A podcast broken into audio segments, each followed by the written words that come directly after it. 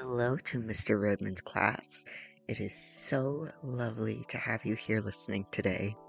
I'm so glad that you're choosing to interact with this supplemental content. Today we will be talking about planets. Yeah! Yes! Woo! They are Mercury, Venus, Earth, Mars, Jupiter, Saturn, Uranus, and Neptune. There are four inner planets Mercury, Venus, Earth, and Mars, and four outer planets Jupiter, Saturn, Uranus, and Neptune. The inner planets and the outer planets are separated by an asteroid belt in our solar system. You can remember the order of these planets easier by remembering the phrase, My very educated mother just served us nachos. This is because the first letter of each word in that phrase matches the first letter of the planet that comes next. My for Mercury, very for Venus, educated for Earth, mother for Mars, just for Jupiter, served for Saturn, us for Uranus, and nachos for Neptune. If you remember from class, there are two subgroups of the planets. The inner planets are the four planets closest to the Sun. The inner planets are sometimes called the rocky planets because they have a solid surface that you could stand on. The outer planets are the four planets farthest away from the Sun.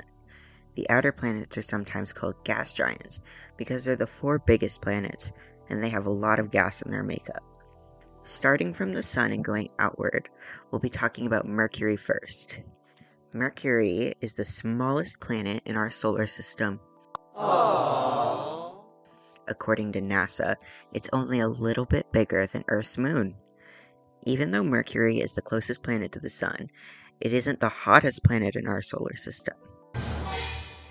We'll talk about that planet later. Mercury doesn't have any moons, and it doesn't even have an atmosphere. Instead, it has a thin exosphere.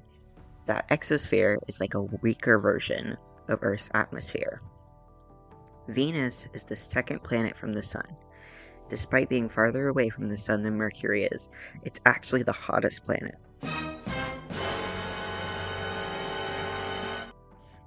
Because Venus is so close to the Sun, we know a lot about it, like that Venus has such a thick atmosphere that you'd barely be able to see the Sun if you were standing on the surface of Venus and looking up.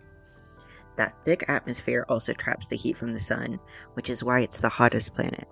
In fact, it's so hot that most metals would melt on its surface. Venus even has volcanoes on its surface.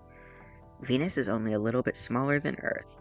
It spins in the opposite direction than most planets in our solar system do, and it has no moons. The next planet, the third planet from the Sun, is Earth, which is where we live. Earth is the only planet in our solar system that is known to be able to sustain life. This is because it's something called an ocean planet. The other rocky planets, or inner planets, are much drier. Earth has one moon. Mars is the fourth planet from the Sun. It's called the red planet because it has a lot of rusty iron dust on its surface, which makes it look red. Mars may be able to support life, or it may have been able to in the past, which most planets can't do. Say what? It would be cool to know that another planet was like Earth and could support life. Mars is really cold though. It's usually way below freezing at around negative 80 degrees Fahrenheit. That's more than three times colder than the coldest day we've had anywhere in Tennessee. Mars has an atmosphere, but it's thinner than Earth's atmosphere is. Mars has two moons. Jupiter is the biggest planet in our solar system. It has a big red spot on the side called the Great Red Spot. That spot is actually a storm on Jupiter that has been going on for hundreds of years. While Saturn is known for its rings, Jupiter also has rings. They're just more faint, so we can't see them from Earth. On Jupiter, the gravity is so intense that if it rained, it would rain diamonds. Jupiter is a gas giant because its core is made up of gases. Jupiter has 95 moons, one of which is Europa. Europa is notable because it is one of the few places in our solar system that scientists think other life could be, like Mars. Saturn is the sixth farthest away from the Sun. It's known for its many rings. It has seven main rings, and it's the second biggest planet in the solar system. Saturn is a planet that we've known about since ancient times.